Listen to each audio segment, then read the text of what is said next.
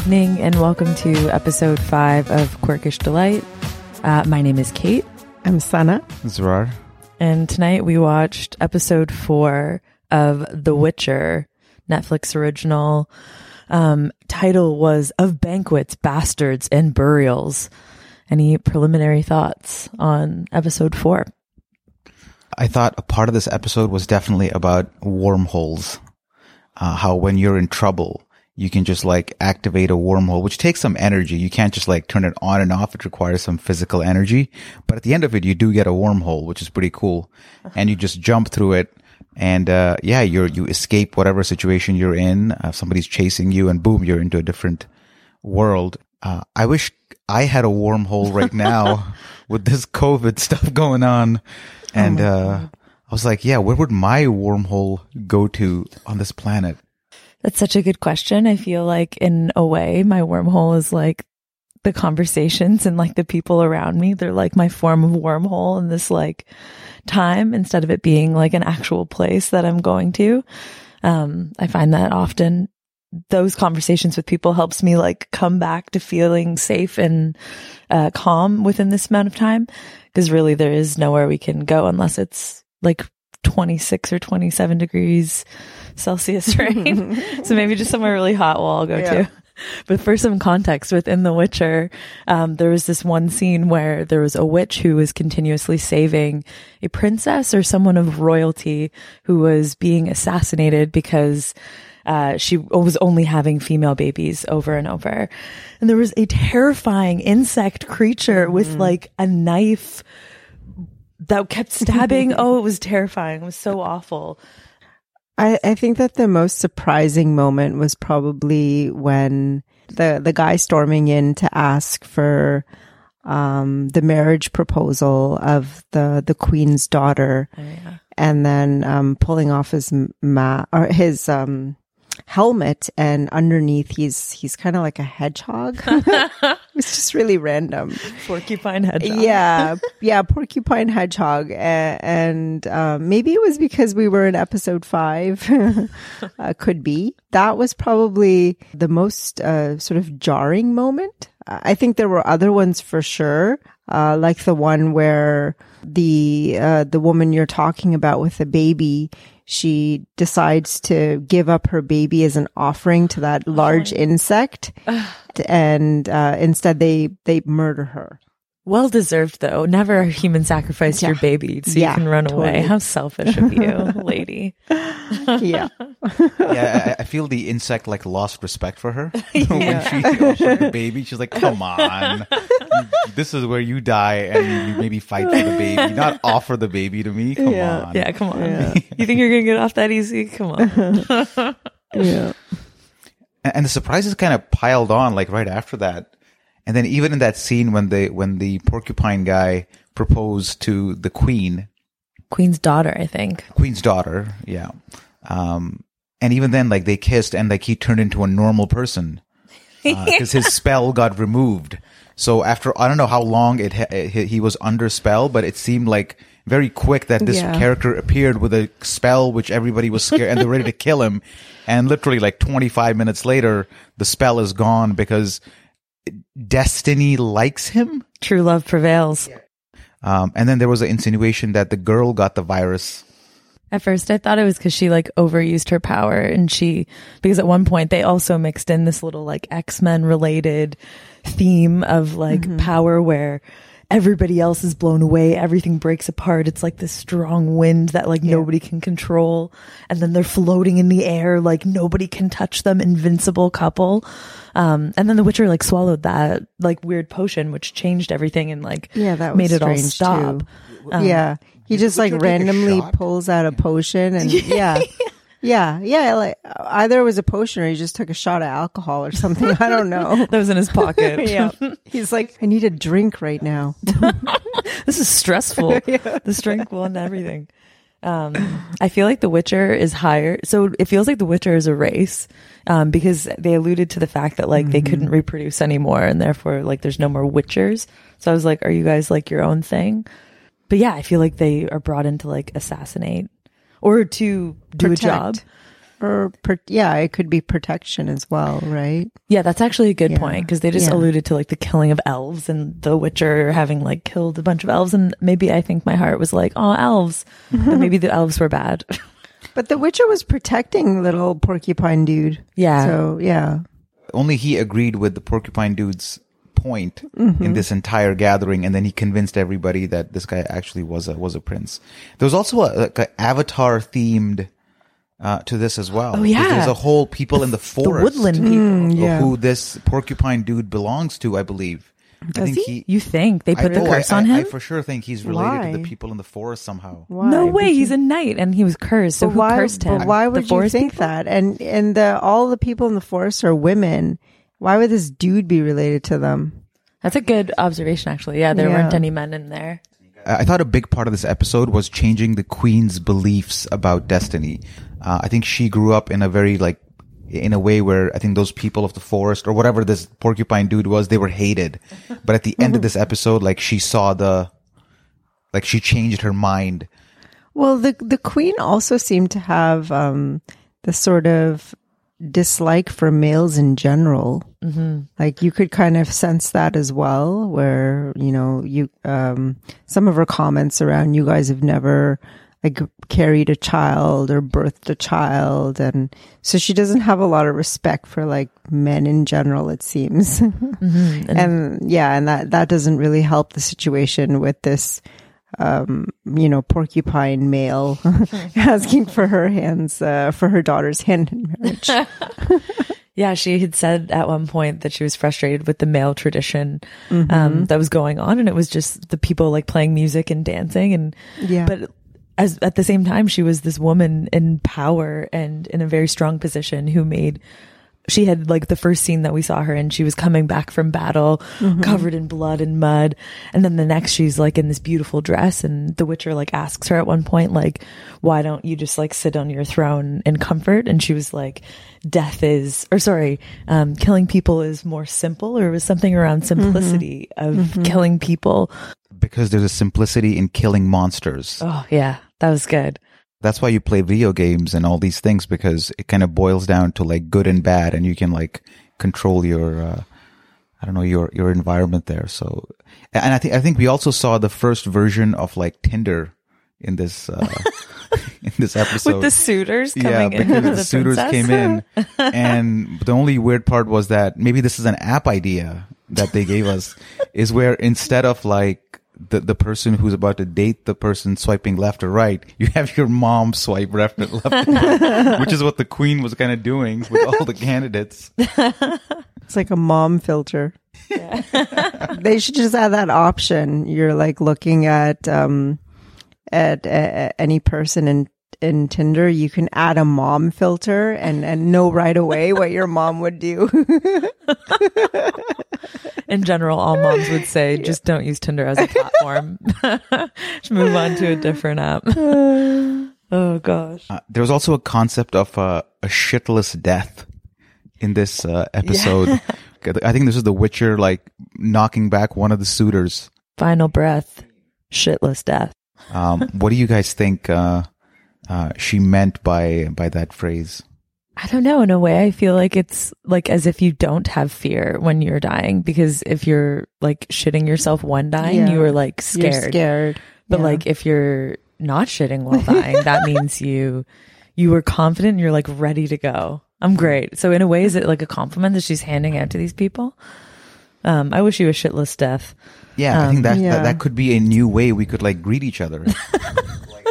like it's a combo. hey compliment. man, hey, good, good to see Yeah. you, man. I'll see you later, man. Hope you have a shitless death. yeah, I hope you die in peace. It's like the new rip. it's a new rip. I I guess given what's going on today, like with with COVID nineteen and stuff, we could kind of just incorporate that into you Casual know, combo. Yeah, Yeah, for I think so sure. too. See, I find like also in relation to COVID 19 with the porcupine, the whole like group of people around him were in fear because they didn't really understand what he was or what was going on.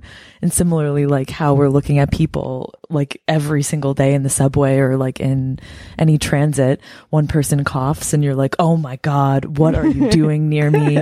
Um, but they could have like a seasonal allergy or be Yep. a smoker and we have no idea, but we fear this thing we don't fully know or understand. Uh, I'm kind of embarrassed that we have bought $500 worth of groceries. Oh my God. You know, I think your mom kind of put us in a panic mode, honestly, to be blunt.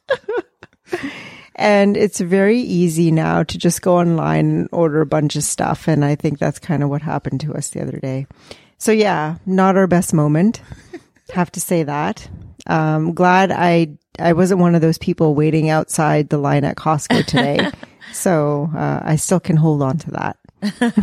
we got that one. Yep. Yeah, it's crazy. Like similarly to the virus itself, like fear is contagious. And when people around you are scared of what's happening and put something like an idea in your mind, it's easy to grab onto it and be like, I too am scared.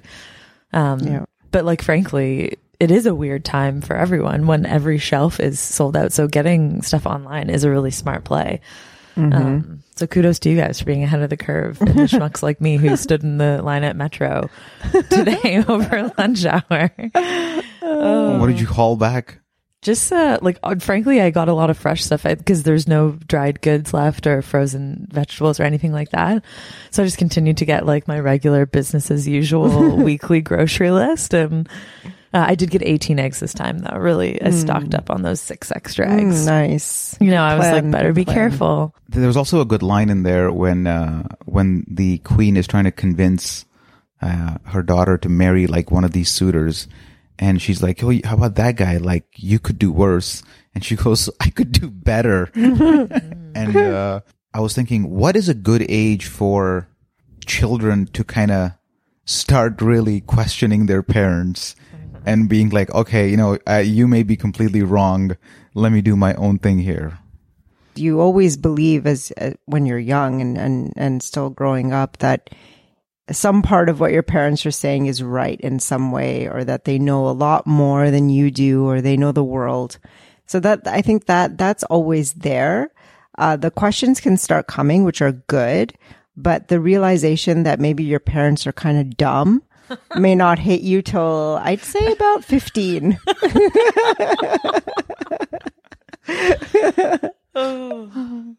um, did the mother keep from the daughter um, that like she would have these special abilities? Because it seemed like the grandmother gave her instruction to go to the forest. And then in like the forward when they're seeing each other um, as adults and she expresses her power and her mother's like i didn't know if you would get this from your grandmother since it passed me. Um, what is one thing that like you uh, look at that your parents have that you're like oh man that trait got to me and i'm so glad. My dad, he can speak to literally anyone at any time. And when I was growing up, it would always be that we'd be in the line for something like getting a coffee or grocery store. And he's speaking to every single person around him. And I used to be so embarrassed and like, oh my mm-hmm. God, dad, like stop talking to everyone. But then as I grew up, I slowly noticed that I was becoming this person and that I truly found joy in like just speaking to people, like when I was out and like giving that smile and like interacting in that way. And so I am glad that I, I do have that like I don't know if that's a trait or a quality, but yeah, ability to speak to people easily. I'm glad I got that one. the princess is a little angry at um or not a little angry she's fundamentally against some of the atrocities that she sees that her kingdom has committed and and we saw the witcher's perspective on this whole thing in one sentence at the end where he goes all you saw today was a little girl playing with her magic just to get back at her mother Yeah. And that's the episode because th- during this entire episode the witcher was not phased at all I know. don't think he went above 50% energy hmm. at any point in this episode this was like a, a bored evening it was like a tuesday night for him because the first scene in this thing is witcher coming back into a like a hut Oh, yeah. and he's Oh, yeah. covered in like Yeah, guts yeah. and like yeah, blood Yeah, forgot about that. Yeah. so that's like a typical night for the witcher Yeah. this No big deal. is this is this is nothing Just let me get my potion out of my pocket and we'll call it a night. What is the average day of the life of the Witcher? Is he is he a government official, or is he more like a, a subcontractor? Subcontractor. Definitely subcontractor. Oh yeah. When do you think they call the Witcher? Is he a hitman? I feel like he comes in to clean up the mess of what they tried to already accomplish. And he's like, oh, here I come again, trying to save your life. He's like a last resort. Oh mm. God, we got to call the Witcher. yeah. Do you think he's acting on moral principle in his actions, or is he like a for hire guy? That's a good question because he had a strong opinion about the porcupine and the fact that he wasn't a monster and therefore he didn't want to kill him because he knew, like, even before he announced that he was cursed, he's like, he is not a monster. So I feel like there is a form of moral compass to him, but, but we don't really know. yeah, I think he's got some underlying objectives that are not clear yet. yeah, that would be my guess. And he did say a couple different lines. One of them I wrote down. He he said, "I need no one, and the last thing I want is someone needing me." So he sounds pretty bitter at the same time. Yeah. if you had to pick one character that really resonated with you and that you would like to represent you, what would, what character would that be out of our episode four? I don't know about represent me, but the one um, Maybe a weird choice of words in the question. Pick a character that is Uh, I would say the bug for you.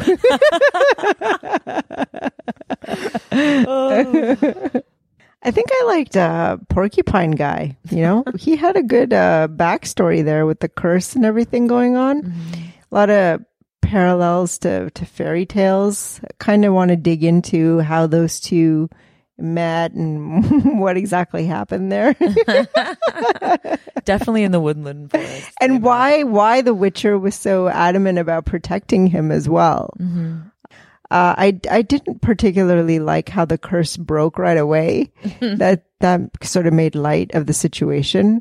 like you know, if he just met a, a a girl like a lot earlier and just kissed her, then this would have been over. Um, so I I really liked the the dark witch character from like that other side story that wasn't seemingly not related to the main like high, like queen princess story. She was very evidently frustrated with the princess uh, and her behavior. So at one point she leaves her to die, um, but she comes back for the baby and she saves the baby um, and gives it like a proper burial at the end and.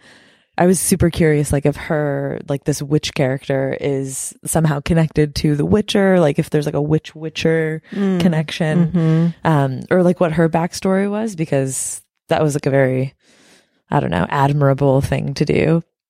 Um, so I liked her. yeah, I'm gonna stick with the queen. Um, I think I think I think I did like her uh, a lot. Um, and also some of the best dialogues in this in this episode came from the queen as she was dissing all the suitors Oh, yeah. who were coming up to the uh, to ask for her hand. Was the lady in the forest who was like the chief forest officer, CFO, not knowing what the Witcher's job is, uh, and if the Witcher like you know came into your office and you had to give the Witcher a performance review and maybe some feedback on what his how he could do his job better, what would you say to him?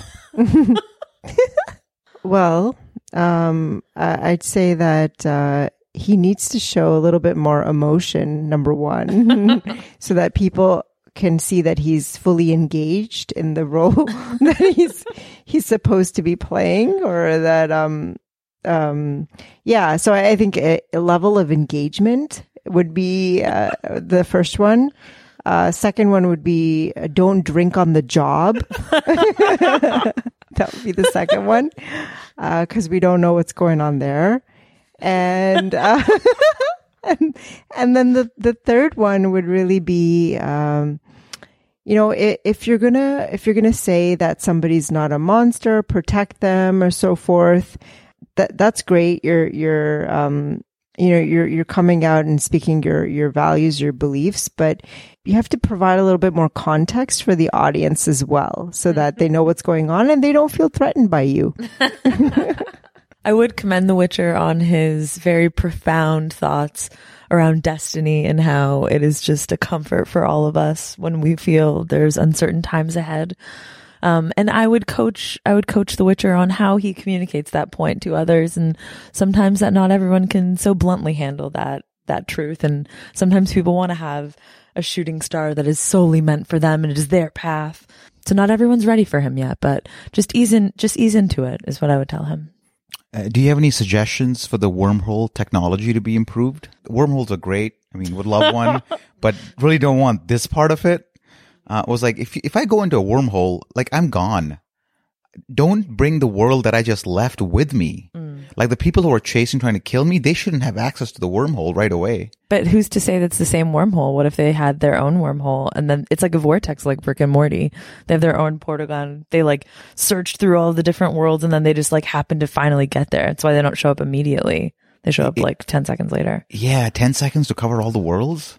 Maybe. I mean, Advanced that's a- technology. well, that's, I think that, I'm just saying it's a feature request for the wormhole. don't allow others to come in. The security is an issue. What do you guys think is the underlying conflict in the show that is like holding this whole thing together? Uh, you know, like in Game of Thrones, it was like the Lannisters versus Starks, and things are kind of revolving around that. What is the tension here that things are fragmenting around? Similarly to Game of Thrones, I think it's around like a house, like the queen had alluded to the daughter needing to marry a particular family so their name could live on. Um, and I think like a, the Witcher is just like a bystander of, of all of their affairs. But I feel like the main conflict is kind of surrounding them and like their attempt to assassinate all of the elves. Um, I think maybe underlying, I, I do feel like there's this like female male sort of, I don't know, just push pull, uh, as well. So that could be a part of it too. Do you think the Witcher banged the Queen at some point? no, the queen definitely wanted to bang the Witcher, and the Witcher was like, no, Yeah, he didn't look I interested. don't bang anyone. Mm-mm. Maybe he'll bang Girl Witcher. Why do you think the Queen was so like in a rush to get the daughter married? She's of the age where she's ready to have babies. the queen made a pretty big point of uh, women being just considered vessels and not people. What do you think happened to her in her life? Because she is the queen, yet she seems very not content with her position. It kind of doesn't make sense, right? Because um, she's saying these things, but then she's pushing her daughter into marriage, right? So it kind of seems counterintuitive there, what she's doing. And also, even looking to get married again herself. Like, isn't that perpetuating everything that you're saying? So yeah, in general, episode four was fantastic. Um, so out of 10 as an overall enjoyment rating, um, you can incorporate any factors you like into this. What would you rate it? I'd give it. A, I'd give it a solid six, six and a half. I'd say. Oh, that's what I was going to say. 6.5. Okay. That was my rating. Yeah. Yeah. I'm going to give it a 7.2, 7.2 on the Mhm. dot, on the nose. Soft seven.